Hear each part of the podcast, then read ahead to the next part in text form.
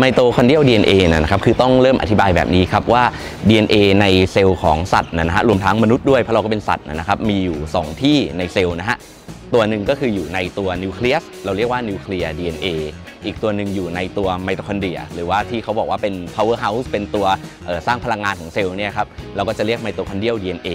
ต่างกันเล็กน้อยครับในนิวเคลียร์ DNA เนี่ยมันก็จะยาวประมาณ 3,000 ล้านเบส นะฮะก็ยาวมากนะครับแล้วก็ใน 1 เซลล์จะมีแค่ 2 copy 2 ฉบับเท่านั้นนะฮะในขณะที่ mitochondrial DNA เนี่ยใน 1 เซลล์เนี่ยมีได้เป็น 10 เป็นร้อยหรือเป็นพันคัพปี้แต่มันจะเป็นวงสั้นๆครับอันนู้น 3,000 ล้าน mitochondrial ยาวแค่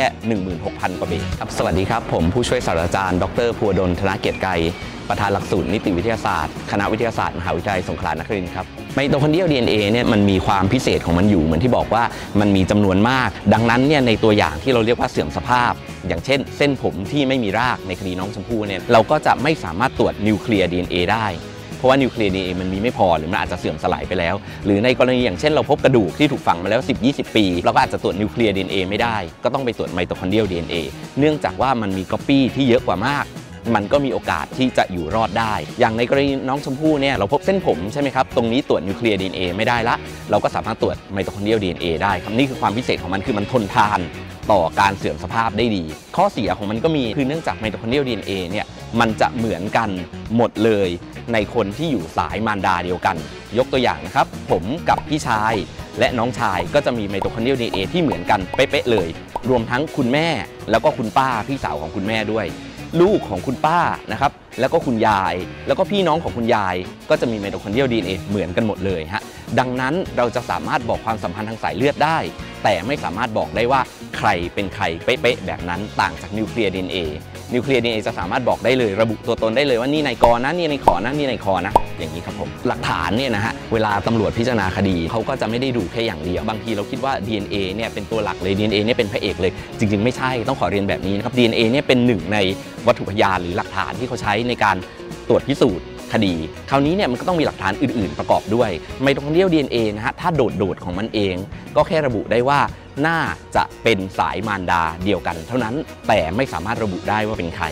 และจากเส้นผมเราก็ไม่ได้ดูแค่ mitochondrial DNA ครับเราก็ดูได้ว่าขนาดของเส้นผมยาวขนาดไหน ผ่านการย้อมสีมาหรือเปล่า หรืออันนี้เป็นเส้นผมหรือเส้นขนกันแน่ มันก็จะมีตัว characteristic นะฮะหรือคุณสมบัติอื่นๆเนี่ยที่เราสามารถดูได้ เพื่อที่จะระบุได้ว่าผมเนี่ยน่าจะมาจากใคร แต่พึ่ง DNA อย่างเดียวไม่ได้ครับ จริงๆไมโตคอนเดรียล DNA เนี่ยก็คือมีการใช้อยู่เรื่อยๆ โดยเฉพาะในกรณีเหมือนที่บอกว่าเราเจอแค่กระโหลก เราเจอแค่กระดูกขาเราเจอชิ้นส่วนที่มันน่าจะเสื่อมสภาพไปแล้วเนี่ยเขาก็จะตรวจไมโตคอนเดรียล DNA หนึ่งในคดีที่ดังที่สุดเนี่ยคือการ identify หรือการระบุตัวตนของครอบครัวโรมานอฟนะครับเป็นราชวงศ์ของรัสเซีย เป็นราชวงศ์สุดท้าย ที่มีการปฏิวัติ แล้วก็คือถูกฆ่ายกครัวนะครับว่าง่ายๆ DNA เนี่ยนะครับสามารถช่วยได้ในเกือบทุกคดี เพราะว่าเราต้องเข้าใจอย่างนี้ก่อนว่า คือด้วยความที่ว่าเราเป็นมนุษย์นะครับแล้วคดีความที่เกิดขึ้นกับมนุษย์เนี่ยมันก็คืออันที่เราสนใจใช่ไหมฮะอันที่ตำรวจเขาสนใจเนี่ยก็คือหลักๆ ก็คือเกิดกับมนุษย์ แต่ไม่ใช่แค่กับมนุษย์นะครับ DNA เนี่ยสามารถใช้กับสัตว์ป่าได้ เราบอกได้ว่านี่เป็นช้างตัวนี้ เราบอกได้ว่านี่เป็นงาของช้างนะฮะเราบอกได้ว่าอันนี้เป็นนอของแรดพวกนี้ก็สามารถใช้ได้เหมือนกัน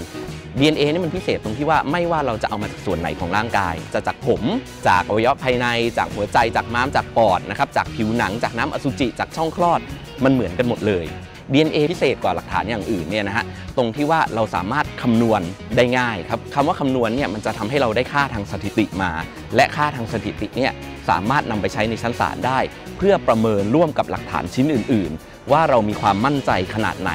ว่าชิ้นที่เราได้มาหรือหลักฐานที่เราได้มา มาจากผู้ต้องสงสัยคนนี้จริง ๆ เราทิ้ง DNA ไปทุกที่อยู่แล้วครับ นี่คือความพิเศษอีกอย่างหนึ่งไม่ว่าเราจะไปจับอะไร